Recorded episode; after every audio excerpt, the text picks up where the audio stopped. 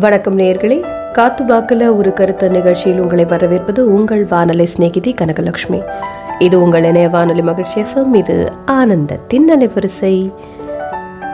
இந்த சண்டேவும் morning 10 o'clock to 11 o'clock இந்த ப்ரோக்ராமை கேட்க ஆசையாக வந்திருக்க எல்லாருக்கும் நன்றி. தொடர்ந்து உங்களுடைய ஆதரவு உங்கள் மெசேஜஸ் மூலமாக, கமெண்ட்ஸ் மூலமாக தெரியப்படுத்திக்கிட்டே இருங்க. அது எங்களோட வளர்ச்சிக்கு ரொம்ப யூஸ்ஃபுல்லாக இருக்குது.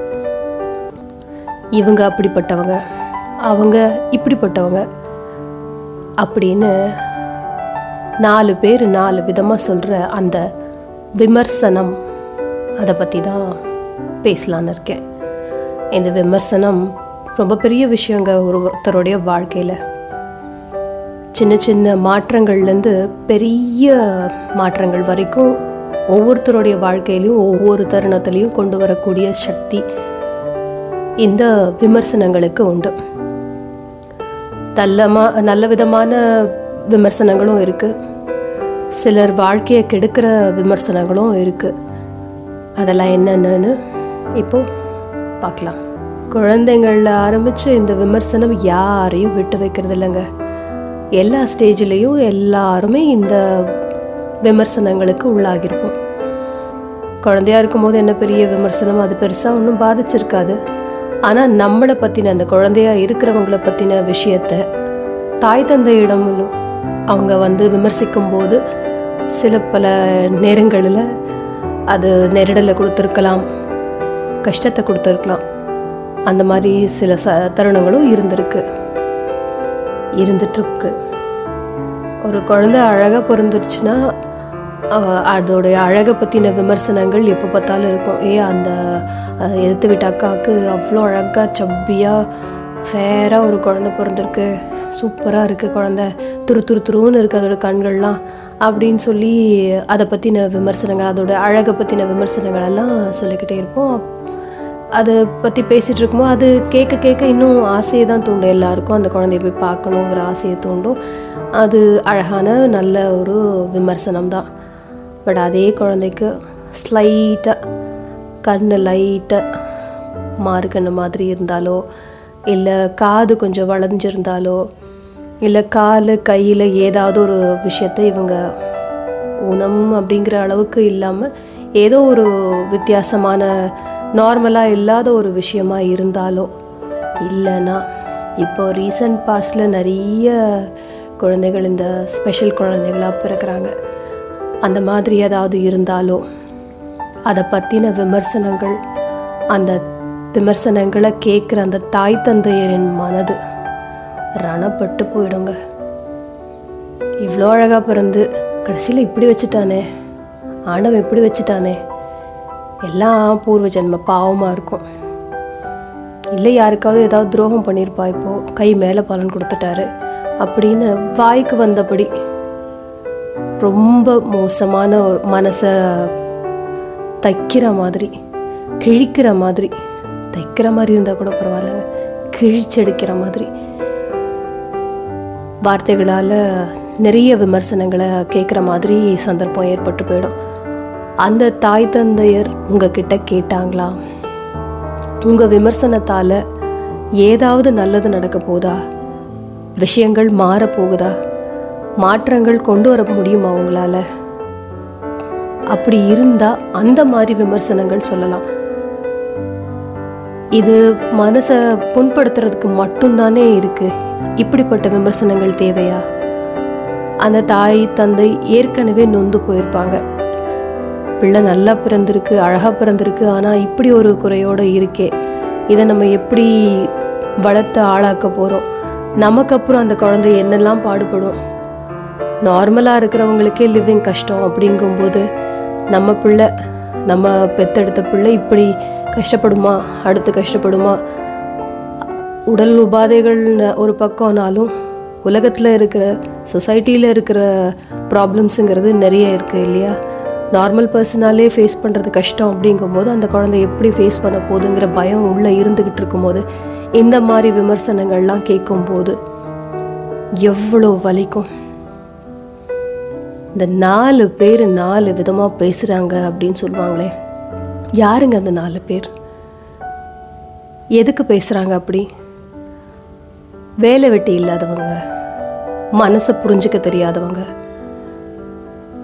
பண்பாடு தெரியாதவங்க, இங்கீதம் தெரியாதவங்க, இவங்க தான் அந்த 4 பேர். அவங்களுக்கு நம்ம ஏன், அவங்க வார்த்தைக்கு நம்ம ஏன் பலியாகணும்? ஏன் அவங்களுடைய வார்த்தைகளுக்கு செவிசாய்க்கணும்? நீங்களும் அந்த 4 பேரில் ஒருத்தராக மாறிக்கோங்க. அந்த நிமிஷம் அவங்களுக்கு எதிர்த்து ஏதாவது ஒன்று சொல்லிட்டு போயிட்டே இருங்க. தன்னோட முதுகில் இருக்கிற அழுக்கு யாருக்குமே தெரியாது இல்லையா? அந்த அழுக்கு உங்ககிட்டயும் இருக்குது அப்படின்னு சொல்லிட்டு போயிட்டே இருங்க. இன்னொரு தடவை உங்ககிட்ட அந்த மாதிரி ஒரு வார்த்தையை சொல்லி, புண்படுத்துகிற வார்த்தையை சொல்லி விமர்சிக்க மாட்டாங்க. அந்த 4 பேரில் நம்ம ஒரு தடவை நாமளும் அந்த 4 பேராக அதில் ஒருத்தராக மாறி அவங்களுக்கு முகத்துக்கு நேர ஒரு வார்த்தையை சொல்லி விமர்சனம் பண்ணி, இதுதான் வலி, இதே மாதிரி தான் எனக்கும் வலிக்குது அப்படின்னு புரிய வச்சோன்னா அந்த 4 பேர் எங்கே போவாங்கன்னே தெரியாது. சரி, இந்த ஸ்பெஷல் சைல்டு அப்படிங்கிற ஃபேமிலியில் மட்டும்தான் இந்த விமர்சனங்கள்லாம் இருக்குமா? அவங்களுக்கு மட்டும்தான் இதுவா? இல்லையே, நார்மலாக இருக்கிறவங்களையும் ஏதாவது ஒரு கமெண்ட் அடிக்க தான் செய்கிறாங்க, ஏதாவது ஒரு விமர்சனம் கொடுத்துக்கிட்டு தான் இருக்காங்க. அது அவங்களோட பழக்கம்னு நம்ம விட்டுடணுங்க. படிக்க தெரிஞ்சா, நல்லா படித்தா அதுக்கு ஒரு கமெண்ட்டு, நல்லா படித்தா கூட கமெண்ட்டு. அதான் சொல்லுவாங்கல்ல, வாழ்ந்தாலும் ஏசும் தாழ்ந்தாலும் ஏசும். அப்படிப்பட்ட உலகம்தான் இது. இதெல்லாம் இக்னோர் பண்ணிட்டு போயிட்டே இருந்தால் ஒவ்வொரு ஸ்டேஜும் ஈஸியாக நம்ம கடந்து போய்கிட்டே இருக்கலாம். கமெண்ட்ஸ் வேணும் தான், ஆனால் அது நம்மளை பூஸ்ட் பண்ணுற மாதிரி இருக்கணும், நம்ம வளர்ச்சிக்கு ஏதாவது ஒரு வகையில் ஹெல்ப்ஃபுல்லாக இருக்கணும். இப்படி நம்மளை உடைச்சி ஒரு மூலையில் முடக்கிற மாதிரி ஒரு விஷயமா இருந்தால் அந்த விமர்சனங்களுக்கு செவி சாய்க்கக்கூடாது. செவி சாய்க்காமல் விட்டுட்டோன்னா மனசு வரைக்கும் அது போகிறதுக்கு வாய்ப்பே கிடையாது. மனசுக்குள்ளே போனால் தானேங்க அது போய் வலியை கொடுத்து நம்மளை முடக்கி போடும். இந்த விமர்சனங்கள் இன்னும் எந்தெந்த ஸ்டேஜில் எப்படிலாம் இருக்குது அப்படிங்கிறத விளக்கமாக சொல்கிறேன். விமர்சனம்ங்கிற ஒரு விஷயத்தை பற்றி பேசிக்கிட்டு இருக்கேன். குழந்தைகள் பிறந்ததுலேருந்தே இந்த விமர்சனங்களுக்கு உள்ளாக்கப்படுறோம் அப்படின்னு சொல்லிக்கிட்டு இருக்கேன். இதில் இந்த ஸ்பெஷல் சைல்டாக பிறந்தா ஒன்று, நார்மலாக பிறந்தால் மட்டும் விட்டுருவாங்களா? அவங்களுக்கும் கமெண்ட்ஸ் வளர வளர ஏதாவது ஒரு கமெண்ட்ஸ் கேட்டுகிட்டே தான் இருக்கணும். நல்லா படித்தாலும் கமெண்ட்ஸ் கொடுப்பாங்க, இன்னும் கூட படிச்சிருந்துருக்கலாம், அதில் எக்ஸ்ட்ரா கரிக்குலரில் என் குழந்தை நல்லா இருக்குது, உன் குழந்தை அதில் இல்லையே, வெறும் புக்கு நாலேஜ் தான் போல இருக்குது, புக்கிஷ் தான் போல இருக்குது, புக்வம் போல இருக்குது அப்படின்னு ஒரு விமர்சனம் பண்ணுவாங்க. இது எல்லா ஸ்டேஜ்லேயும் நம்ம பார்த்துக்கிட்டே வர்றது தான். ஒவ்வொரு நாளும் யாராவது ஒருத்தர் ஒரு கமெண்ட் கொடுத்துக்கிட்டு தான் இருப்பாங்க. அதனால் என்னங்க, நமக்கு பிடிச்சிருந்தா லைக் பண்ணுவோம், ஷேர் பண்ணுவோம், இல்லைன்னா அந்த கமெண்ட்டை இக்னோர் பண்ணிட்டு போய்கிட்டே இருக்கணும். இந்த கமெண்ட்ஸ் எல்லாம் வந்து இந்த ஸ்கூல் பிள்ளைங்கக்கிட்ட எல்லாம் எப்படின்னா, டீச்சர்ஸை கூட இப்போல்லாம் கமெண்ட்ஸ் பண்ண ஆரம்பிச்சிட்டாங்க இந்த குழந்தைங்க. அந்த மிஸ் இப்படி, இந்த சார் இப்படி. ஒரு ஸ்டேஜுக்கு மேலே போனால் அதை இந்த நிறைய படங்கள் பார்க்கறதுனால, சீரியல் பார்க்கறதுனால ஏற்படுற விஷயமா, இல்லை பெரியவங்க அவங்க முன்னாடியே இந்த மாதிரி கொச்சையாக பேசி பழக்கின விஷயமா என்னன்னு தெரியாது. ஒரு சில குழந்தைகள் வந்து டீச்சர்ஸை வந்து கொச்சைப்படுத்தி பேசுகிற அளவுக்கெல்லாம், அந்த பாத்ரூம் சுவர்களில் கேவலமாக எழுதுறதெல்லாம் கூட இருக்கும். அந்த மாதிரி விமர்சனங்கள் கூட வலம் வரும். இதுவா நமக்கு கல்வி கற்றுக் கொடுக்குது? இந்த ஒழுங்கீனமான விஷயத்தைய கற்றுக்கிறதுக்காக பள்ளிக்கூடம் போகிறோம். தண்டனைகள் எதுவுமே இல்லை அப்படிங்கும்போது குற்றம் ஈஸியாக செய்யலாங்கிற இன்டென்ஷன் தான் எல்லாருக்குமே இருக்கும். அதுதான் இதுக்கான ப்ராப்ளம். இந்த விமர்சனம் கரெக்டு தானேங்க? செய்கிற சின்ன சின்ன குற்றங்களுக்கும் தண்டனை இருக்குது அப்படின்னு தெரிஞ்சாதான், அப்படின்னு ஒன்று இருந்தால் தான் குற்றங்கள் இல்லாமல் போகும். அப்படி எந்த ஒரு ரெஸ்ட்ரிக்ஷனுமே இல்லை, தண்டனையே கிடையாது, நம்ம என்ன வேணால் செய்யலாம் அப்படின்னு ஒரு விஷயம் இருந்துச்சுன்னு வச்சுக்கோங்களேன். அந்த உரிமை கையில் எடுத்துக்கிட்டாங்கன்னா எல்லாருமே எல்லா விதத்துலேயுமே தப்பு செய்ய தான் மேக்ஸிமம் பார்க்குறாங்க. அதுக்கு வந்து நம்ம மனிதர்களாக இருக்கிறதுல என்ன அர்த்தம் இருக்குது? எல்லா இடத்துலையும் எல்லா விஷயத்துலேயும் நம்ம தப்பு பண்ணிகிட்டே போனோம்னா என்றைக்காவது ஒரு நாள் அதே தப்பு நம்மளை ஒரு வழி ஆக்கிடும்ல. சில ஸ்கூல்ஸில் இந்த ரெஸ்ட்ரிக்ஷன் உண்டு. கோயட் ஸ்கூலாக இருக்கும், ஆனால் பாய்ஸோட கேர்ள்ஸ் பேசக்கூடாது, ஒரே ரூம் ஒரே கிளாஸ் ரூமில் ஒரே ஒரு பெஞ்ச்லலாம் உட்காரக்கூடாது அப்படின்னு பிரித்து உட்கார வைக்கிறது, இது பண்ணுறது. ஓகே, அந்த மனக்கட்டுப்பாடு அந்த இதெல்லாம் வேணும், அதை நம்ம கலாச்சாரம் நம்ம பண்பாடெல்லாம் மெயின்டைன் பண்ணுறதுக்காக இது. ஆனால் ரொம்ப ரெஸ்ட்ரிக்ட் பண்ணும்போது, எந்த ஒரு விஷயமும் போட்டு அழுத்தும் போது எதுவுமே எக்கி வெளியில் ரொம்ப வேகமாக அது மாற்று விஷயத்தை கண்டுபிடிக்கணும் தான் தோணும். அதனால் ஏற்படுற சில பிரச்சனைகளும் கூட இந்த விமர்சனங்களால் நடக்குது. எப்படின்னா, இந்த பசங்க அதனாலேயே கூட அந்த கோபத்திலே கூட டீச்சர்ஸை வந்து தப்பாக விமர்சித்து அதை ஒரு பெரிய விஷயமாக்குறது. இல்லை, ஒரு சில ஸ்கூல்ஸில் டீச்சர்ஸே பிள்ளைங்களை ரொம்ப தப்பாக விமர்சிக்கிறது, குறைச்சி விமர்சிக்கிறது, குறைச்சி அவங்களுடைய டேலண்ட்ஸை கம்மியாக எடை போட்டு அப்படி ஒரு உனக்கெல்லாம் இதெல்லாம் வராது, உன்னால் முடியாது அப்படிங்கிற மாதிரிலாம் விமர்சனம் கொடுத்து அந்த குழந்தையோடைய எண்ணங்களெல்லாம் வந்து தடுத்து அவங்களுடைய நல்ல நல்ல முயற்சிகளெல்லாம் தடுத்து ஃப்யூச்சரை ஸ்பாயில் பண்ணுற அளவுக்கு நிகழ்வுகளும் இருந்துக்கிட்டு தான் இருக்குது. இந்த விமர்சனங்கள் எப்போவுமே நல்லதை மட்டுமே செஞ்சால் நல்லது தான், அப்படி பெரும்பாலும் இருக்கிறதில்ல. இந்த விமர்சனங்கள் மேக்ஸிமம் ஏதாவது ஒரு கஷ்டத்தை கொடுக்குற மாதிரி தான் இருக்குது. இது எல்லா ஸ்டேஜ்லேயும் நம்ம பார்க்குறோன்னு சொல்கிறோம் இல்லையா. அது இப்போது ஸ்கூல்ஸ் வரைக்கும் சொன்னேன், காலேஜ்லலாம் கூட விட்டுருவாங்களா, அங்கேயும் இதே ரெஸ்ட்ரிக்ஷன் தான். ஃபோன் யூஸ் பண்ணக்கூடாது, பாய்ஸோட பேசக்கூடாது, ஒன்றா நிற்கக்கூடாது, ட்ரெஸ் இப்படி போட்டுட்டு வரணும். ஏன்னா கலர் ட்ரெஸ்ஸுங்கிற அந்த கான்செப்டுக்கு போகிற ஸ்டேஜ் அந்த காலேஜ் இல்லையா. ஸோ இப்படி தான் போட்டுட்டு வரணும், இந்த அட்டையரில் தான் வரணும் அப்படிங்கிறதெல்லாம் அவங்க ஒரு ரூல்ஸ் அண்ட் ரெகுலேஷன்ஸ் போட்டு முதலே சைன் வாங்கி அந்த அட்மிஷன் டைம்லேயே சைன் வாங்கி பண்ணியிருக்கிற காலேஜஸில் ஏதோ கொஞ்சம் மெயின்டைன் பண்ண முடியும். பட் அதெல்லாம் பண்ணாமல் டீசென்ட் ட்ரெஸ்ஸிங் அப்படின்னோட விட்டுட்டாங்கன்னா, இந்த டீசென்சிங்கிற அந்த வார்த்தை ஒவ்வொருத்தருக்கும் ஒவ்வொரு மாதிரி மாறுதுங்கும் போது அங்கே நிறைய குளறுபடிகள் ஏற்படுது. அதனால் சில பிள்ளைகள் விமர்சிக்கப்பட்ட பெண் பிள்ளைய வந்து ஆண் பிள்ளைகள் வந்து விமர்சித்து, அதனால் இந்த பாடி ஷேம் சொல்கிறாங்கல்ல, அந்த மாதிரி ஒரு விஷயம், நீ குண்டாக இருக்க, உனக்கே இந்த ட்ரெஸ்ஸு, நீ ஒல்லி குச்சியாக இருக்க, உன்னை இப்படி இப்படி இருக்குது அப்படிங்கிற அந்த மாதிரி ஒரு விமர்சனங்கள்லாம் கேட்டு சில குழந்தைகள் மனசொடைஞ்சு போய் அடுத்த நாள் காலேஜ்க்கே வர மாட்டேன், நான் இனிமேல் காலேஜ்க்கே போக மாட்டேன் அப்படின்னு சொல்லி தன்னுடைய ஃப்யூச்சரையே கெடுத்துக்கிற அளவுக்கு எல்லாம் கூட சில விமர்சனங்கள் இருக்கும். இதை கற்றுக் கொடுக்குறதா கல்விக்கூடங்கள்? இல்லை இல்லை, சக மனிதர்கள் அவங்களும் வாழணும். உடலோ நிறமோ வசதி வாய்ப்போ இதையெல்லாம் எதுவுமே நம்ம கொண்டு வந்ததும் கிடையாது, கொண்டு போக போகிறதும் கிடையாது. இதெல்லாம் இடையில் இந்த வாழ்க்கையே நம்ம வாழ்ந்துட்டுருக்கும் போது நமக்குன்னு ஒரு செட்டப் கொடுத்துருக்காரு இந்த கடவுள், அவ்வளவுதான். நமக்கு நல்லா அமைஞ்சிருக்கா, நல்லது தான், சந்தோஷம், அப்படியே வாழ்ந்துட்டு போயிடலாமே. நமக்கு நல்லா இருக்குங்கிறதுக்காக மற்றவங்களை விமர்சிக்கலாம், உனக்கு இது இல்லை, உனக்கு அது இல்லை, நீ இப்படி இருக்க, நீ அப்படி இருக்க அப்படின்னு அந்த 4 விதமாக சொல்கிறதுனால என்ன கிடைச்சிடும்? அதனால் அழகு கூட போகுதா, வசதி கூட போகுதா, இல்லை ஆயுள் தான் கூட போகுதா? நமக்குன்னு என்ன நாள் எழுதியிருக்காங்களோ டெஸ்டைன்டு விஷயம் கண்டிப்பாக நடக்க போகுது. அப்படி இருக்கும்போது எதுக்கு இந்த விமர்சனங்கள்? சந்தோஷமான விமர்சனங்கள், அதாவது ரொம்ப அழகாக டான்ஸ் ஆடினேன், ரொம்ப அழகாக பாட்டு பாடினேன், ரொம்ப அழகாக ட்ரம்ஸ் வாசித்தேன், ரொம்ப சூப்பராக இருந்தது உன்னோட ஸ்பீச்சு அப்படிங்கிற அந்த விமர்சனங்கள் மட்டுமே கொடுத்தா போருமே. அது சக மாணவர்களுக்குள்ள நல்ல ஒரு தோழமையை ஏற்படுத்தும்.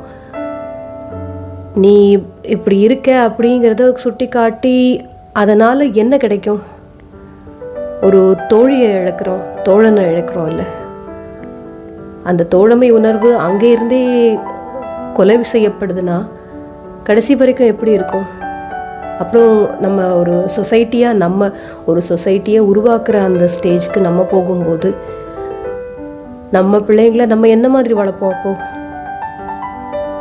எப்படி ஒரு நல்ல சமுதாயம் தொடர முடியும்? சொசைட்டி ரொம்ப மோசமான ஒரு கிரிட்டிசிசம் மட்டுமே இருக்கிற ஒரு இடமா மாறிடாதா? இதில் நல்லா படிக்கிற பசங்களுக்கு மட்டும் கமெண்ட்ஸ் இல்லையானா இருக்குது, அவங்களையும் விமர்சிப்பாங்க. ரொம்ப அவங்க வந்து ஆட்டிடியூட் காட்டுறாங்க அப்படின்னு உடனே அவங்களுக்கு ஒரு இது, அதாவது தன்னால் அவங்கள போட்டியிட்டு ஜெயிக்க முடியல அப்படின்னா அவங்கள ஏதாவது ஒரு விதத்தில் மட்டப்படுத்தி ஏதாவது ஒன்று அவங்களுக்கு ஒரு சர்க்கிள் இருக்குன்னா அதை வந்து பெருசுப்படுத்தி விமர்சித்து அவங்கள முடக்கி போடணுங்கிறதுக்காக சில இடத்துல செய்வாங்க. அதுவா திமிர் பிடிச்சது, பயங்கர ஹெட் வெயிட்டு, படிக்குதாமா ஃபஸ்ட் ரேங்க் ஆமா அதனால ஓவராக பண்ணிக்குது அப்படின்னு ஒரு விமர்சனம் கொடுத்து அந்த குழந்தைய தள்ளி வச்சு, அதாவது கிளாஸில் யாருமே அவங்களோட மிங்கிளாகாமல் இருக்கிறது இல்லை, மிங்கிளாகிறவங்களையும் ஏதாவது சொல்லி மனசை கழிச்சு அவங்கள விட்டு பிரித்து அவங்கள அலூஃபாக விட்டுட்டா, தனிமைப்படுத்திட்டா எல்லாருக்குமே ஒரு மாதிரி ஒரு சோர்வு ஏற்படும், மனசோர்வு ஏற்படும். அதனால் அவங்களுடைய மார்க்ஸ் குறைஞ்சிடும், நம்ம இது பண்ணிடலாம். இதெல்லாம் என்ன மெத்தட்? படிக்கலாமே, அவங்கள விட மீறி படிக்கலாமே, யாரும் எதையும் பறித்து வச்சுக்கிட்டே இருக்க முடியாதுல்ல. ஒரு தடவை அவங்க ஜெயிச்சா இன்னொரு தடவை நம்ம ஜெயிக்கிறதுக்கு கூட வாய்ப்பு இருக்குல்ல. முயற்சி நம்ம கிட்ட மாறணும், அவ்வளோதான். அதோடைய லெவல் மாறணும், அவ்வளோதானே ஒழிய அவங்கள இறக்குறதுனால நமக்கு ஒன்றும் பெரிய லாபம் இருக்க போகிறதில்ல. அதான் சொல்லுவாங்கல்ல, ஒருத்தருடைய காலை வாடுறதுக்கு நீ நினைக்கிறன்னா நீ அவங்களுக்கு கீழே தான் எப்படியுமே இருக்கிற, அதனால் வெக்கப்பட வேண்டியது கீழே இருந்து காலை இழுக்கிற நீ தான், கீழே விழுந்துட போகிற அவங்க கிடையாது அப்படின்னு சொல்லுவாங்க இல்லையா. அதே மாதிரி தாங்க இந்த விமர்சிக்கிறவங்களுடைய நிலைமையும் அதே தான். விமர்சனம் பண்ணுறதுனால எந்த விதத்துலையும் அவங்க பெரிய ஆளாக ஆகிட போகிறதில்ல. நான் சொன்ன மாதிரி நல்ல விமர்சனங்கள் என்றைக்குமே வரவேற்கப்பட வேண்டிய விஷயங்கள் தான். விமர்சனம் அப்படிங்கிற ஒரு விஷயத்தை பற்றி பேசிக்கிட்டு இருக்கேன். எல்லா வித ஸ்டேஜ்லேயும் நம்ம விமர்சனங்களுக்கு உள்ளாகிறோம் அப்படின்னு சொன்னேன். இந்த நல்ல நல்ல விமர்சனங்கள் சூப்பர் சூப்பராக இருக்குங்க. ரொம்ப அழகாக இருக்காங்கன்னு சொல்கிறது, நல்லா பாடுறீங்க, நல்லா ஆடுறீங்க, நல்லா வரைகிறீங்க, நல்லா பேசுகிறீங்க அப்படின்னு சொல்கிறதெல்லாம் வந்து நல்ல உற்சாகத்தை கொடுக்குற விஷயம். அடுத்தடுத்து நல்லா இன்னும் நல்லா முயற்சி பண்ணி இன்னும் கூட நல்ல பேர் வாங்கணும். இப்போது பிரான்ஸ் வாங்குகிறோன்னா அடுத்த சில்வர் வாங்கணும், அடுத்தது கோல்டு வாங்கணும் அப்படிங்கிற மெடல்ஸ் லெவலில் மாறணும் அப்படிங்கிற ஆசையை தூண்டுற விஷயங்களாக இருக்கும் அந்த விமர்சனங்கள். அது கண்டிப்பாக வேணும். அது நார்மலாக இருக்கிற எல்லாருக்குமே இருக்குதுன்னு சொல்கிறேன். எல்லாருக்குமே கொடுக்கப்படுற ஒரு விமர்சனங்கள் இருக்குது. நல்ல விஷயந்தான் அந்த மாதிரி ஒரு என்கரேஜிங் கமெண்ட்ஸ் அப்படிங்கிற அந்த விஷயங்கள். அது என்கரேஜ்மெண்ட்ஸ் தான், அது என்கரேஜிங் வேர்ட்ஸ். அது வந்து கமெண்ட்ஸ் கிரிட்டிசிசமில் கொண்டு போக முடியாது. இந்த விஷயத்தில் பார்க்கும்போது பாசிட்டிவிட்டியை ஸ்ப்ரெட் பண்ணுற இந்த விஷயம் ரொம்ப நல்லது. இது எல்லா ஸ்டேஜ்லேயும் இருக்கும்போது இப்போது ஒரு தெருவில் கூட, ஒரு ஸ்ட்ரீட்டில் ஒருத்தவங்க வந்து வாழறாங்க அப்படின்னா அவங்க அவங்க ஃபேமிலியெல்லாம் கூட வந்து நிறைய பேர் கமெண்ட் பண்ணுவாங்க. அவங்க பாட்டு இருப்பாங்க, வேறு ஊர்லேருந்து மாறி வந்திருப்பாங்க, யார் என்னன்னு தெரிஞ்சு துருவி துருவி துருவி எப்படியோ அவங்கள பற்றின விஷயங்களை தெரிஞ்சுப்பாங்க அந்த தெருவில் இருக்கிற மற்றவங்க. அதுக்கப்புறம் அந்த ஃபேமிலியில் இருக்கிற ஒவ்வொருத்தரை பற்றியும் ஒரு ஒரு கமெண்ட் கொடுக்க ஆரம்பிப்பாங்க. அவங்க யாரோடையும் அவ்வளோவா மிங்கிள் ஆகலை, அவ்வளவுதான். எதையாவது ஒரு கதையை கட்டியாவது ஒரு விமர்சனம் பண்ணிக்கிட்டே இருப்பாங்க. இதெல்லாம் எதனால்? அவங்க தான் வம்பே வேண்டாம், யாரோடையும் பழகவும் வேண்டாம், பிரச்சனையே வேண்டாம் அப்படின்னு ஒதுங்கியிருக்காங்கல்ல. விட்டுடலாமே, அவங்கள அப்படியே வாழ விட்டுடலாமே. விடுவாங்களா? மாட்டாங்க. என்னவா இருக்கும்? ஏன் அவங்க அப்படியே இருக்காங்க அந்த ஃபேமிலி?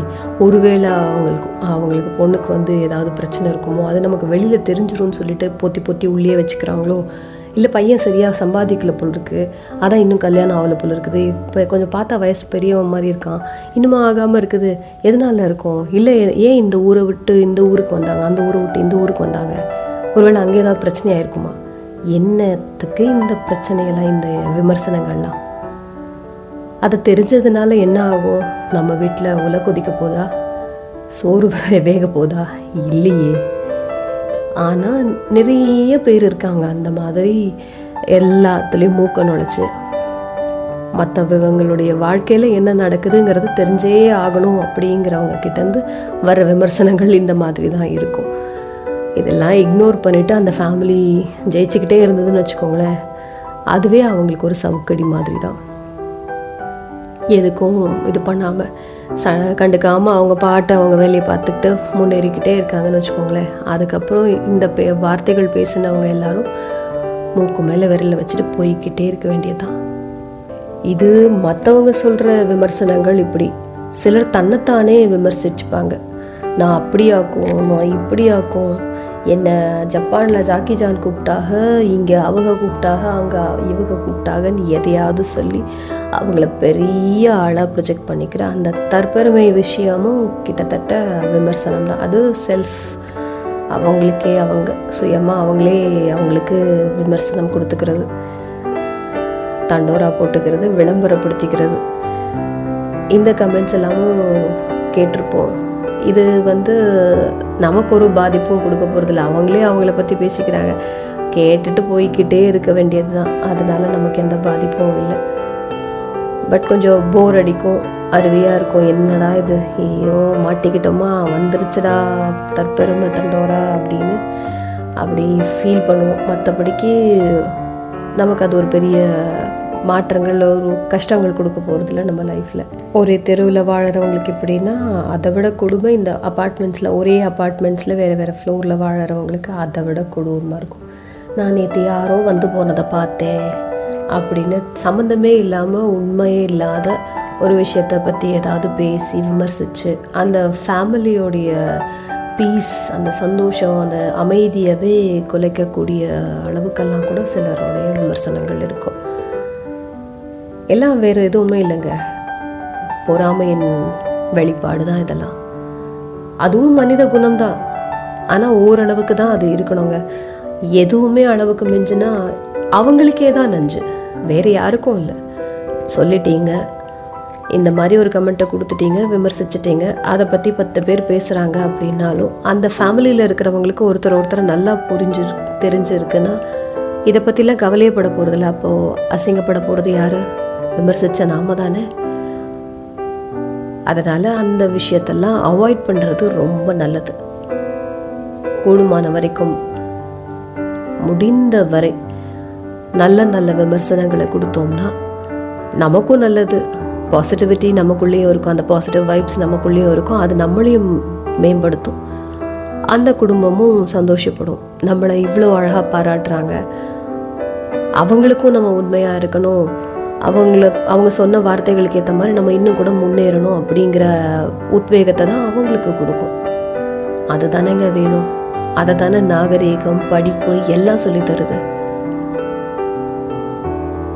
இது மனித வாழ்க்கையில் மட்டுமாங்க, ஆனானப்பட்ட ராமன் செய்த விஷயத்துலையுமே நடந்த விஷயம்தான் இந்த விமர்சனம். காதில் கேட்ட விமர்சனத்துக்காக தீக்குளிக்க வச்ச பரம்பரையில் தான் நம்மலாம் வாழ்ந்துட்டுருக்கோம். அந்த மாதிரி ஒரு லைஃப் புராணம் நமக்கு இருக்குது, நம்ம கேட்டு வளர்ந்துருக்கோம். அப்படிங்கும்போது கடவுளுக்கே அந்த நிலைமைன்னா கந்தசாமிக்கு சும்மாவா? அந்த அண்ணலுக்கே அந்த நிலைமைன்னா அந்த அடங்காட்சி நமக்கு என்ன? அதுவும் அதே மாதிரி தானேங்க. நம்ம வாழ்க்கையிலும் இந்த விமர்சனங்களுக்கு நம்ம உள்ளாகணும். அதை எப்படி எதிர்கொள்கிறோம் அப்படிங்கிறதுல தான் இருக்குது நம்மளுடைய புத்தி கூர்மை, நம்மளுடைய திறமை. சொன்னால் சொல்லிட்டு போகிறாங்க அப்படின்னு இருந்தோன்னா பெட்டர். சொன்னவங்களுக்காகவே வருத்தப்பட்டுட்டு உட்காந்துட்டு இருந்தோம்னா, சொல்லிட்டாங்களே அப்படின்னு வருத்தப்பட்டுட்டே இருந்தோம்னா விரயமாக போகிறது நம்ம லைஃப் தான், அவங்க லைஃப் இல்லை. இந்த கமெண்ட் எப்போவுமே அவங்க கொடுக்க போகிறாங்க, அப்போது அதை பற்றி ஏன் கவலைப்படணும்? இந்த விமர்சனத்தோடைய எஃபெக்டை பற்றி ஒரு சின்ன கதை சொல்கிறேங்க விளக்கம். ஒரு ஊரில் ஒரு வியாபாரி, சின்ன லெவலான வியாபாரம் பண்ணிக்கிட்டு இருக்காரு. அவருக்கு ஒரு 10 பருவத்தில் ஒரு பையன். இவங்க ஊரில் இவருடைய ப்ராடக்ட்ஸ்க்கு அவ்வளோ பெருசாக வியாபாரம் இல்லை, டிமாண்ட் இல்லை. அதனால் ஏதோ ஒரு அன்னன்னைக்கு அவரால் சம்பாதிக்க முடியுது, சாப்பிட முடியுது, வாழ்க்கையை ஓட்ட முடியுது அப்படிங்கிற நிலைமை தான் இருக்குது. பக்கத்து ஊரில் இவர் வியாபாரம் பண்ணுற அந்த பொருட்களுக்கு நல்ல டிமாண்ட் இருக்குது. ஆனால் அவரால் இங்கே சின்ன பையன்தான் அப்படிங்கும்போது அவனை நம்பி அந்த வியாபாரத்தை நீ போய் பார்த்துட்டு வா அப்படின்னு சொல்லி அனுப்ப முடியாது. இந்த ஊர்லேயும் வியாபாரம் பண்ணணும், இதையும் விட்டுடக்கூடாது, அப்படியே மூடிட முடியாது இல்லையா. அதனால் இங்கேயும் வியாபாரம் பண்ணணும். அதே சமயத்தில் அந்த ஊருக்கு போனால் நம்மளுடைய ப்ராடக்ட்ஸ்க்கு நல்ல டிமாண்ட் இருக்கே, நல்லா சம்பாதிக்கலாமே அப்படிங்கிற எண்ணம் இருந்துக்கிட்டே இருக்கும்.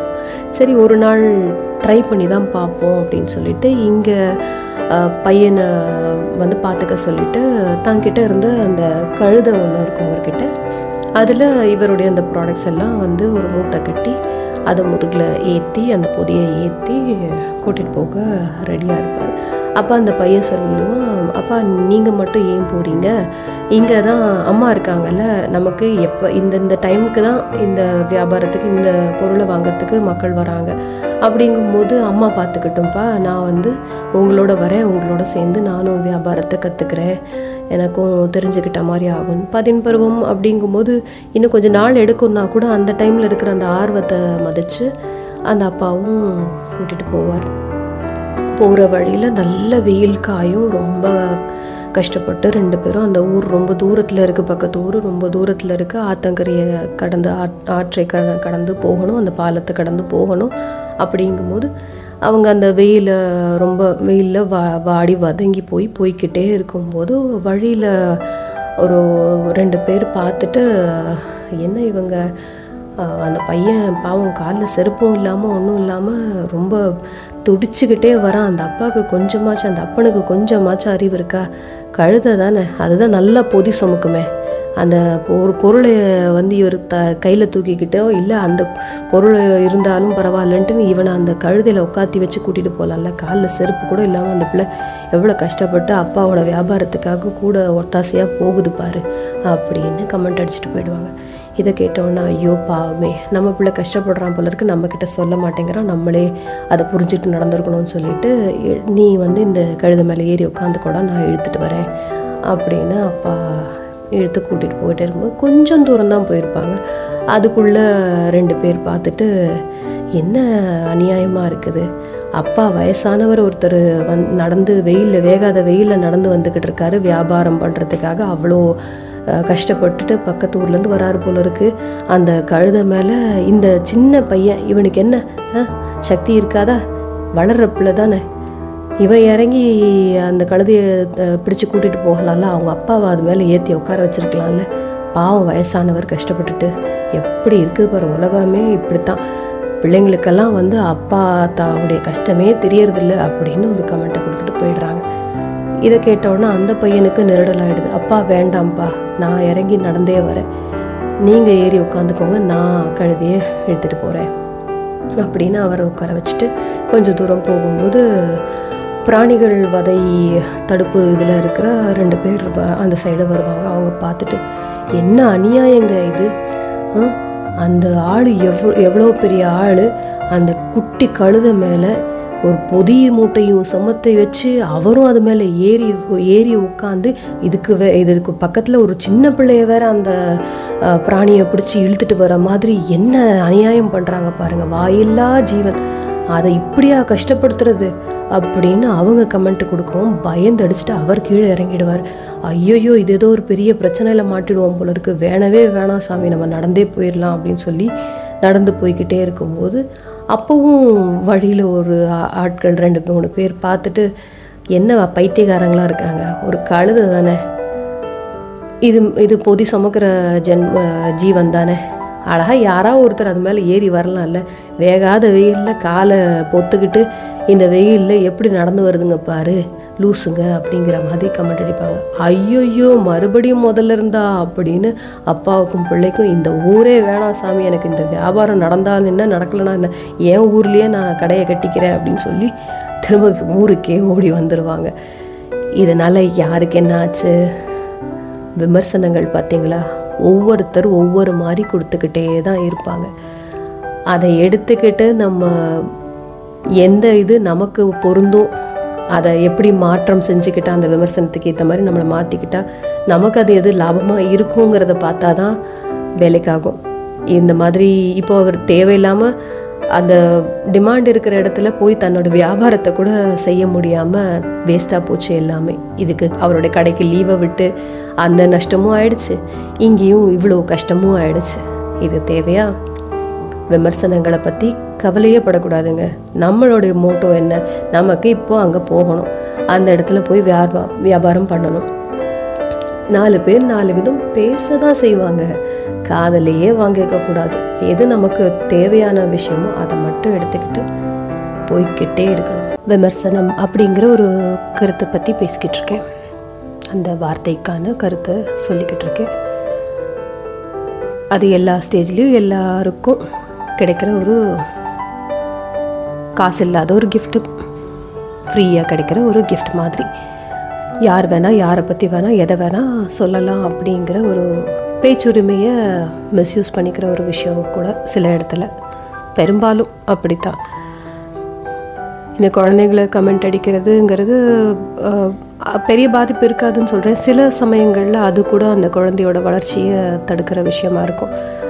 அதான் முதலே ஒரு தடவை சொன்னேன் இல்லையா, அதே மாதிரி தான் இந்த நிறமோ அழகோ வசதி வாய்ப்பு இடைசிறைகள் வாழ்க்கையில் நமக்கு இடையில் இருக்கக்கூடிய வசதிகள் விஷயங்கள், இந்த விஷயங்கள்லாம் ஒரு செட்டிங்ஸ், அந்த மாதிரி ஒரு செட்டிங்ஸோடு நம்ம தயாரிக்கப்பட்டு இந்த உலகத்துக்கு அனுப்பப்படுற ஒரு விஷயம். அதில் சரியில்லை அப்படிங்கிறதுக்கு நம்ம வருத்தப்பட வேண்டிய அவசியம் கிடையாது. மேனுஃபேக்சரர் அவங்க தான் வருத்தப்படணும். அது மேனுஃபேக்சருங்கிறது கடவுளாக பார்க்குறோங்கும்போது அந்த கடவுளை போய் நம்ம போய் வருத்தப்பட்டுட்டு அப்படின்னு சொல்லிட்டு இருக்க முடியாது. நமக்கு எல்லாமே நல்லா இருக்குது, நம்ம பர்ஃபெக்டாக இருக்கோம் அப்படின்னு யாரையுமே சொல்ல முடியாது. இந்த உலகத்தில் எல்லாருமே பர்ஃபெக்ட் கிடையாது, எல்லாராலையும் அப்படி இருக்கவும் முடியாது. ஏதோ ஒரு விதத்தில் ஏதோ ஒரு காம்ப்ரமைஸ் பண்ணுவோம், இல்லை தவறான விஷயங்கள் நம்மளே செய்கிற மாதிரி ஆகும். அப்போது அந்த விமர்சனம் வேறு யாராவது நம்மளை அந்த டைமில் விமர்சனம் பண்ணும்போது நமக்கு கஷ்டமாக தானே இருக்கும். அப்போ அதே தானே எல்லாருக்கும் அந்த ஃபீல் தானே. சந்தர்ப்ப சூழ்நிலையால் அவங்க அந்த மாதிரி நடந்துக்கிறாங்கங்கும் போது அதை விமர்சிச்சு, இல்லை அந்த வாழ்க்கையோடைய அமைப்பு அவங்களுக்கு அப்படி இருக்குங்கிறத விமர்சனம் பண்ணுறதுனால நமக்கு என்ன கூடிட போகுது, அவங்களுக்கு என்ன குறைஞ்சிட போகுது அப்படிங்கிற அந்த சென்ஸ் இருந்துச்சுன்னா நிறைய எதிர்மறை விஷயங்கள் தடுக்கப்படும். எக்ஸாம்பிளுக்கு இப்போது ஒரு வாலிபர் வேலைக்கு போகலை, அவருக்கு கோர் கம்பெனியில் தான் வேலை பார்க்கணும் அப்படின்னு அவர் உட்காந்துட்டு இருக்காருன்னா அதை ஒரு விமர்சனம் பண்ணுறது. எதுக்கு இந்த வேண்டாத வேலையெல்லாம், பெரிய வேலையில்லா பட்டதாரி அந்த இது மாதிரி சினிமாவை பார்த்துட்டு சூடு போட்டுக்கிட்டு அப்படியே கோர் கம்பெனின்னு வெயிட் பண்ணிக்கிட்டு தண்டத்துக்கு ஊர் சுற்றிட்டு வரா அப்படின்னு கமெண்ட் அடித்து, அதுக்கப்புறம் கல்யாண காட்சிங்கிறதெல்லாம் பார்க்க வேண்டாமா, அப்பா அம்மாவுக்கு சுமையாக இருக்கிறானே அப்படின்னு மற்றவங்க எல்லாம் கமெண்ட் அடிக்க, அந்த அப்பா அம்மாவே கவலைப்படலைங்கும் போது இந்த பக்கத்து வீட்டுக்காரங்க, எதிர்த்து வீட்டுக்காரங்க, சொந்தக்காரங்களுக்கெல்லாம் என்னங்க பிரச்சனை, எதுக்கு இந்த விமர்சனம் பண்ணணும். அது அந்த குடும்பத்துக்குள்ளே இருக்கிற அந்த சின்ன சின்ன புரிதல்கள் அமைதியே குலைக்கிற விஷயம் தானே. அது எதுக்கு செய்யணும், வேண்டாமே. கல்யாணம் ஆகிடுச்சுன்னா விட்டுருவீங்களா, அப்போவும் ஒரு கமெண்ட் இருக்கும், பொண்ணு எத்தனை பவுன் நகை போட்டுட்டு வந்தா, இவன் நல்ல வேலையில் இருந்திருந்தா இவ்வளோவுக்கு கிடச்சிருக்கும், அவ்வளோ கிடச்சிருக்கும், பொண்ணு கொண்டு வர்றதை வச்சு வாழ்க்கை ஓட்டுறதுக்கு என் பிள்ளை இல்லை, என் பிள்ளை அவளை ராசாத்தியாக பார்த்துப்பான் அப்படின்னு சொல்லிட்டு போகிறதுக்கு நிறைய பேரண்ட்ஸ்க்கு தெரியறதில்ல. அப்படி அந்த மாதிரி ஒரு நகையை பற்றின விமர்சனம் கொடுக்குற அந்த ஆட்களுக்கு இப்படி ஒரு பதிலடி கொடுத்தாங்கன்னா பேச மாட்டாங்க. அந்த பிள்ளைகள் வளர்கிற போது வாழ போகிற இடம் நம்ம வீடு, நம்ம குடும்பம், அவன் மூலமாக வரப்போகிற வாரிசு, அந்த குடும்பம் வளர்ச்சி அப்படிங்கிறது தான் நம்ம பார்க்க போகிறோம். அந்த நகையோ பணமோ நமக்கு ஒரு பெரிய விஷயம் இல்லைன்னு அந்த அப்பா அம்மா, அந்த மாமனார் மாமியாராக ஆனவங்க சொன்னாங்கன்னா, புரிய வச்சாங்கன்னா, விமர்சிக்கிறவங்க கண்ணு முன்னாடி நிற்க மாட்டாங்க. இனி அந்த மாதிரி வார்த்தைகள் பேச மாட்டாங்க. எந்த காலத்தில் இருக்கவங்க இன்னுமா இந்த விஷயங்களில் நம்ம செவிசாச்சு நம்ம வாழ்க்கையை கெடுத்துக்கிறது, வேண்டாமே. அடுத்த குழந்தை இல்லைன்னா ஒரு விமர்சனம், இப்படியா இருக்கணும், அப்படியா இருக்கும், டாக்டர் மாதிரி கடவுள் மாதிரிலாம் பேசிப்பாங்க நிறைய பேர். அவங்கக்கிட்ட போயிட்டு வந்தால் சரியாகும், இவங்கக்கிட்ட போயிட்டு வந்தால் சரியாகும்னு அதெல்லாம் சொல்லுவாங்க. அது ஒரு விமர்சனம். கேட்டு கேட்டு கேட்டு அந்த பெண்ணின் மனது, அந்த குடும்பத்தில் உள்ள எல்லாருடைய மனசு நொந்து கஷ்டப்பட்டு அப்படி போகிற அந்த விமர்சனங்களும் இருக்கும். அதுவும் சில விஷயங்கள்லாம் இந்த நிமிஷமே சயனடு குப்பியை வாயில் போட்டுடலாங்கிற அளவுக்கெல்லாம் தைக்கிற விஷயமா, ரொம்ப கஷ்டப்படுத்துகிற விஷயமா இருக்கக்கூடிய வார்த்தைகள் இருக்கும். இதெல்லாம் இது தொன்று தொட்டு வந்துக்கிட்டு இருக்கிற விமர்சனங்கள். ரீசண்டாலாம் பார்த்திங்கன்னா இந்த ஒரு சில ஆண்களும் சரி பெண்களும் சரி சில போல்டான சிலரை வந்து இறக்கணும், அவங்களுடைய அந்த போல்ட்னஸை உடைக்கணும், அவங்கள வந்து எப்படி நிம்மதியாக வாழ விட்டுறது அப்படிங்கிற ஒரு ஃபீல் அவங்களுக்கு அந்த குரோதமோடு என்ன பண்ணுறாங்க, அவங்களுடைய கேரக்டரைசேஷனையே கொச்சப்படுத்தி பேசி ஒரு கேரக்டர் அசாசினேஷன் மாதிரி அந்த மாதிரிலாம் செஞ்சு அவங்க காலை வாரி அவங்களுக்கு மேலே சேர்த்த வாரி அடித்தா அவங்க நிலை குலைஞ்சு போவாங்க, நம்ம வந்து டாப்பராக ஆகிடலாம், நம்ம தான் எப்போவுமே பெரிய ஆளாகவே தெரிய வருவோம் இந்த உலகத்தில் அப்படின்னு நினச்சிக்கிட்டு அந்த மாதிரி விமர்சனங்கள் கொடுக்க போகிறாங்க. போல்ட்னஸ் இருக்குது அவங்கக்கிட்ட, இன்பார்ன் கேரக்டர் போல்டாக வாழறாங்க. அப்படிங்கும்போது உங்களுடைய கமெண்ட்ஸுக்கு ஏன் செவி சாய்க்க போகிறாங்க, எதுக்கு அவங்க நொந்து போக போகிறாங்க, நொறுங்கி போக போகிறாங்க, அசிங்கப்பட்டு போக போகிறது அந்த மாதிரி கமெண்ட் அடிக்கிறவங்க தானே. நிறைய இடங்கள்ல அப்படி இருக்குது. இப்போது சமுதாயம் ரொம்ப மாறிக்கிட்டு வருது. இப்போ தனியாக ஒரு பெண் வாழறதுங்கிறது போல்ட்னஸின் வெளிப்பாடாக பார்க்குறதுல நிறைய பேர் வந்து அதில் என்ன மாதிரியெல்லாம் வந்து தப்பு தப்பாக அவங்கள கமெண்ட் பண்ணுறது, அவங்க ஒரு மாதிரி பொண்ணு போல இருக்குப்பா, என்னப்பா தனியெல்லாம் வாழுது, எப்படி அதெல்லாம் இருக்க முடியும், அதெல்லாம் சும்மா யாரும் இல்லாதப்போ யாரும் பார்க்காதப்போ யாராவது வந்து போகிறாங்களா இருக்கும், துணைக்கு யாராவது இருக்கிறாங்களா இருக்கும், எப்படி அதுக்கு சம்பாத்தியம் அவ்வளோ ஒன்றும் இது பண்ண முடியாது, இந்த வீட்டுக்கு வாடகையை கட்டிக்கிட்டு சாப்பாடுக்கெலாம் என்ன பண்ணுவோம், எப்படி இது பண்ணுவோம், உங்களுக்கு என்னங்க பிரச்சனை.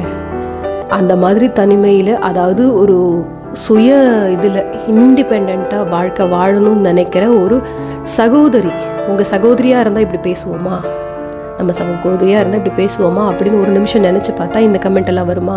அப்படியெல்லாம் யாரும் யோசிக்கிறதே கிடையாது. வாய்க்கு வந்தது, அது ஆஃபீஸில் ஆகட்டும், தெருவில் வாழற யாராவது ஒரு பெண்ணாக இருக்கட்டும், யாராக இருந்தாலும் அது யாருனாலும், அது ஆணாக இருந்திருந்தாலும் இதே கமெண்ட்டு தான், எப்படி அவரால் இருக்க முடியும், இத்தனை வருஷமாக எப்படி தனியாக இருக்கார், யாருமே இல்லையா இவருக்கு, அப்படி யாருமே இல்லாமல் எப்படி இவ்வளோ நாள் வளர்ந்துருப்பார், எங்கேருந்து அவருக்கு சம்பாத்தியம் வருது, எப்படி காசு வருது, எப்படி வாழறாரு அப்படின்னு ஆணை பற்றினும் கமெண்ட்டு தான் இருக்கும். இதெல்லாம் ஒன்றுமே இல்லைங்க, ஏற்கனவே சொன்ன மாதிரி தான், நம்மளால் முடியல, அவங்க அளவுக்கு முயற்சியும் பண்ண முடியல, சோம்பலும் இருக்குது, இல்லை நமக்கு முயன்றாலும் அது நடக்கலை, எதுக்கு ரொம்ப மெனக்கிடணும், அவங்கள கீழே தள்ளிட்டா நம்ம பெரிய ஆளாக தெரியும்ல அப்படின்னு நினச்சிக்கிட்டு செய்கிற விமர்சனங்கள் தான் இதெல்லாம். இதுக்கெல்லாம் அஞ்சவே கூடாது, இதெல்லாம் மனசுக்கு எடுத்துகிட்டு போகவே கூடாது, மண்ணில் தூக்கி போட்டு புதைக்கணும், அவ்வளவுதான், மனசுக்கு கொண்டு போகவே கூடாது. இந்த ப்ராடக்ட்ஸ் ரிவ்யூ, சினிமா ரிவ்யூ, அந்த மாதிரி விஷயங்கள், அதாவது அதுக்கான விமர்சனங்கள், பாடலுக்கான விமர்சனம், படத்துக்கான விமர்சனம், ஒரு பொருளை பற்றின ஒரு ரிவ்யூ போடுறாங்க அப்படிங்கிற அதுவும் ஒரு விமர்சனம் தானேங்க. இந்த ப்ராடக்ட் நான் இந்த இது மூலமாக வாங்கினேன், இந்த வெப்சைட் மூலமாக வாங்கினேன், இது நல்லா இருக்குது, இது நல்லா இல்லை, இது இப்படி இருக்குது, அது அப்படி இருக்குது அப்படின்னு சொல்கிறதெல்லாம் நம்ம பார்க்குறோம். அதில் ஸ்டார்ஸ்லாம் கொடுப்பாங்க, 1 2 3 4 5 வரைக்கும் ஸ்டார்ஸ் வரைக்கும் கொடுப்பாங்க. அதை பேஸ் பண்ணி அந்த ஸ்டார் ரேட்டிங்கை பேஸ் பண்ணி நம்ம ஒரு ப்ராடக்டை வாங்குகிறோம். அதெல்லாம் வந்து வேணும்னா வாங்க போகிறோம், இல்லைன்னா விட்டுட போகிறோங்கிற விஷயம். ஒரு ப்ராடக்டோடைய விமர்சனங்கிறது பெரிய விஷயம் கிடையாது. அது சில கம்பெனிஸில் ஒரு ட்ரிக்கும் யூஸ் பண்ணுவாங்க, அவங்களுடைய ப்ராடக்டை பற்றி அவங்களே ஒரு 4-5 பேரில் வேறு வேறு பேரில் ரிவ்யூ கொடுப்பாங்க, நல்ல விதமாக ரிவ்யூ கொடுப்பாங்க, அது அந்த மாதிரி இருக்கும். இல்லை ஆன்சர் பண்ணுவாங்க, ஏதாவது ஒரு குவெரி அவங்க கேட்டிருக்காங்க, கஸ்டமர் கேட்டாங்கன்னா அதுக்கான இதை வந்து உடனே ப்ராம்ப்டாக அதுக்கு அந்த குவெரியை ஆன்சர் பண்ணுவாங்க. அதனால சில இதுக்கு வந்து ஸ்டார் ரேட்டிங் நல்லா கிடைக்கும், அதனால அந்த ப்ராடக்ட்ஸ் விற்று போகும். இது வந்து பெரிய பாதிப்பெல்லாம் ஏற்படுத்த போகிறதில்ல, அந்த ப்ராடக்ட் விற்க போகிறது தான். லாபமாக விற்கிறோமா இல்லை நஷ்டப்படாமல் இது பண்ணிக்கிறோமா காப்பாற்றிக்கிறோமாங்கிறது மட்டும்தான் இந்த ரிவ்யூவால் நடக்கும். இந்த பாடல் விமர்சனம், படத்தோட விமர்சனமும் அதே மாதிரி தான். ரசிகர்கள் ரசிப்பு தன்மைங்கிறது வேறு வேறு வேறு மாதிரி இருக்குங்கும்போது அந்த படத்துக்குள்ளே நடிக்கிற நடிகர்களுக்கான, அந்த பாடலாசிரியருக்கான, அந்த பாடலை இசையமைக்கிறவருக்கான ஃபேன்ஸுங்கிறவங்க இருந்துகிட்டு தான் இருக்க போகிறாங்க. ரிவ்யூவெல்லாம் அவங்கள ஒன்றும் பெருசாக பாதிக்க போகிறதில்ல. எந்த பேப்பரில் என்ன போட்டிருக்காங்க, யார் வெளியில் வரும்போது மைக்கை பிடிச்சிட்டு நிற்கிற மீடியா கிட்டே என்ன சொல்கிறாங்க, இந்த படத்தை பற்றி என்ன கமெண்ட் கொடுக்குறாங்க அப்படிங்கிறதெல்லாம் அவங்கெல்லாம் பார்க்க போகிறதில்ல. நான் என் தலைவரோட ரசிக்கிறேன், நான் பார்க்க போகிறேன், நான் கேட்க போகிறேன், நான் 10 தடவை பார்ப்பேன், 100 தடவை பார்ப்பேன் அப்படின்னு தான் இருக்க போகிறாங்க. ஸோ இதெல்லாம் வந்து இந்த விமர்சனங்கள்லாம் ஒன்றுமே பாதிப்பு ஏற்படுத்த போகிறதில்ல. பட் இந்த கேரக்டரை விமர்சிக்கிறது, ஒருத்தருடைய திறமையை வந்து மட்டப்படுத்தி விமர்சிக்கிறது, இதெல்லாம் வந்து டெஃபினெட்லி லைஃப் சேஞ்சிங் விஷயம்.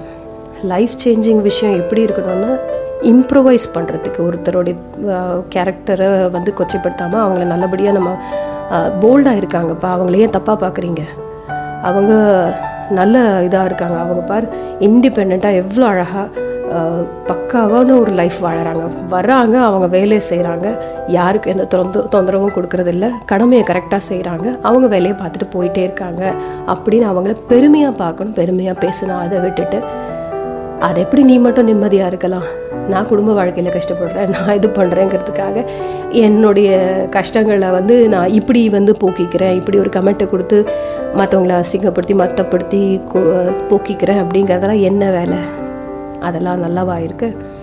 ஸோ அந்த மாதிரி விமர்சனங்கள் கூடாது. எப்போவுமே முடிந்தவரை யாருமே யாரை பற்றின ஒரு கருத்து சொன்னாலும் ஒரு பாசிட்டிவிட்டியோட, ஒரு உந்து சக்தி உள்ள ஒரு வார்த்தைகளாக, நல்லா அவங்கள என்கரேஜ் பண்ணக்கூடிய வார்த்தைகளாக விமர்சனம் கொடுத்தா கண்டிப்பாக அந்த விமர்சனங்கள்லாம் வரவேற்கப்பட வேண்டிய விஷயங்கள் மட்டுமே. அது எந்த ஒரு சுச்சுவேஷனாக இருந்தாலும் சரி, யாருக்காக இருந்தாலும் சரி, எந்த மாதிரி ஒரு சுச்சுவேஷனுக்காக இருந்தாலும் சரி, ஸ்டேஜ்க்காக இருந்தாலும் சரி. சில நேரங்களில் இந்த படிப்பை பற்றின விமர்சனங்கள் கூட உயிரை தியாகம் பண்ணிக்கிற குழந்தைங்க வந்து உயிர் தியாகம் பண்ணிடுற அளவுக்கெல்லாம் கூட நடக்குது. உயிர் தியாகம்னு நான் பாலிஷ்டாக சொல்கிறேங்க, ஆனால் அதெல்லாம் என்ன இது, அந்த அளவுக்கு கூட மனதைரியம் இல்லாமல் இருக்கிறதுக்கு இந்த வாழ்க்கை என்ன அவ்வளோ சாதாரண விஷயமா? இதை வாழ்ந்து காட்டுறதுல தான் இருக்குது எதுவுமே. இன்றைக்கி இல்லைன்னா நாளைக்கு கிடைக்கும், இந்த மெத்தடில் இல்லைன்னா இன்னொரு மெத்தடில் ட்ரை பண்ணலாம் அப்படின்னு போயிட்டே இருக்கணுமே தவிர, இந்த 4 பேர் அந்த 4 பேருக்காக நம்ம வாழக்கூடாது. 4 புறமும் நமக்கு பாராட்டு கிடைக்கிற மாதிரி தான் வாழணும். இந்த விமர்சனங்களுக்கு, இந்த மாதிரி நம்மளை மட்டப்படுத்துகிற, நம்மளை கொச்சைப்படுத்துகிற, நம்மளை கீழே இறக்குற இந்த மாதிரி விமர்சகர்களுக்கு நம்ம செவி சாய்க்கக்கூடாது. அந்த விமர்சனங்களுக்கு நம்ம எந்தவித வெயிட்டேஜும் கொடுக்கக்கூடாது. இதை சொல்கிறதுக்கு தான் இன்றைக்கி இந்த விமர்சனம் அப்படிங்கிற டாப்பிக்கில் பேசணும். இந்த காற்று வாக்கில் ஒரு கருத்து ப்ரோக்ராம் எப்படி இருக்குது, இல்லை எந்த மாதிரி இதில் இம்ப்ரூவ் பண்ணணும் அப்படிங்கிற உங்கள் விமர்சனங்கள் வரவேற்கப்படுகிறது. மீண்டும் வேறொரு கருத்தோட அடுத்த வாரம் உங்களை சந்திக்க வரேன். அதுவரை உங்களிடமிருந்து விடைபெறுவது உங்கள் வானொலி சிநேகிதி கனகலட்சுமி. இது உங்கள் இணைய வானொலி மகிழ்ச்சி FM. இது ஆனந்தத்தின் அலைவரிசை.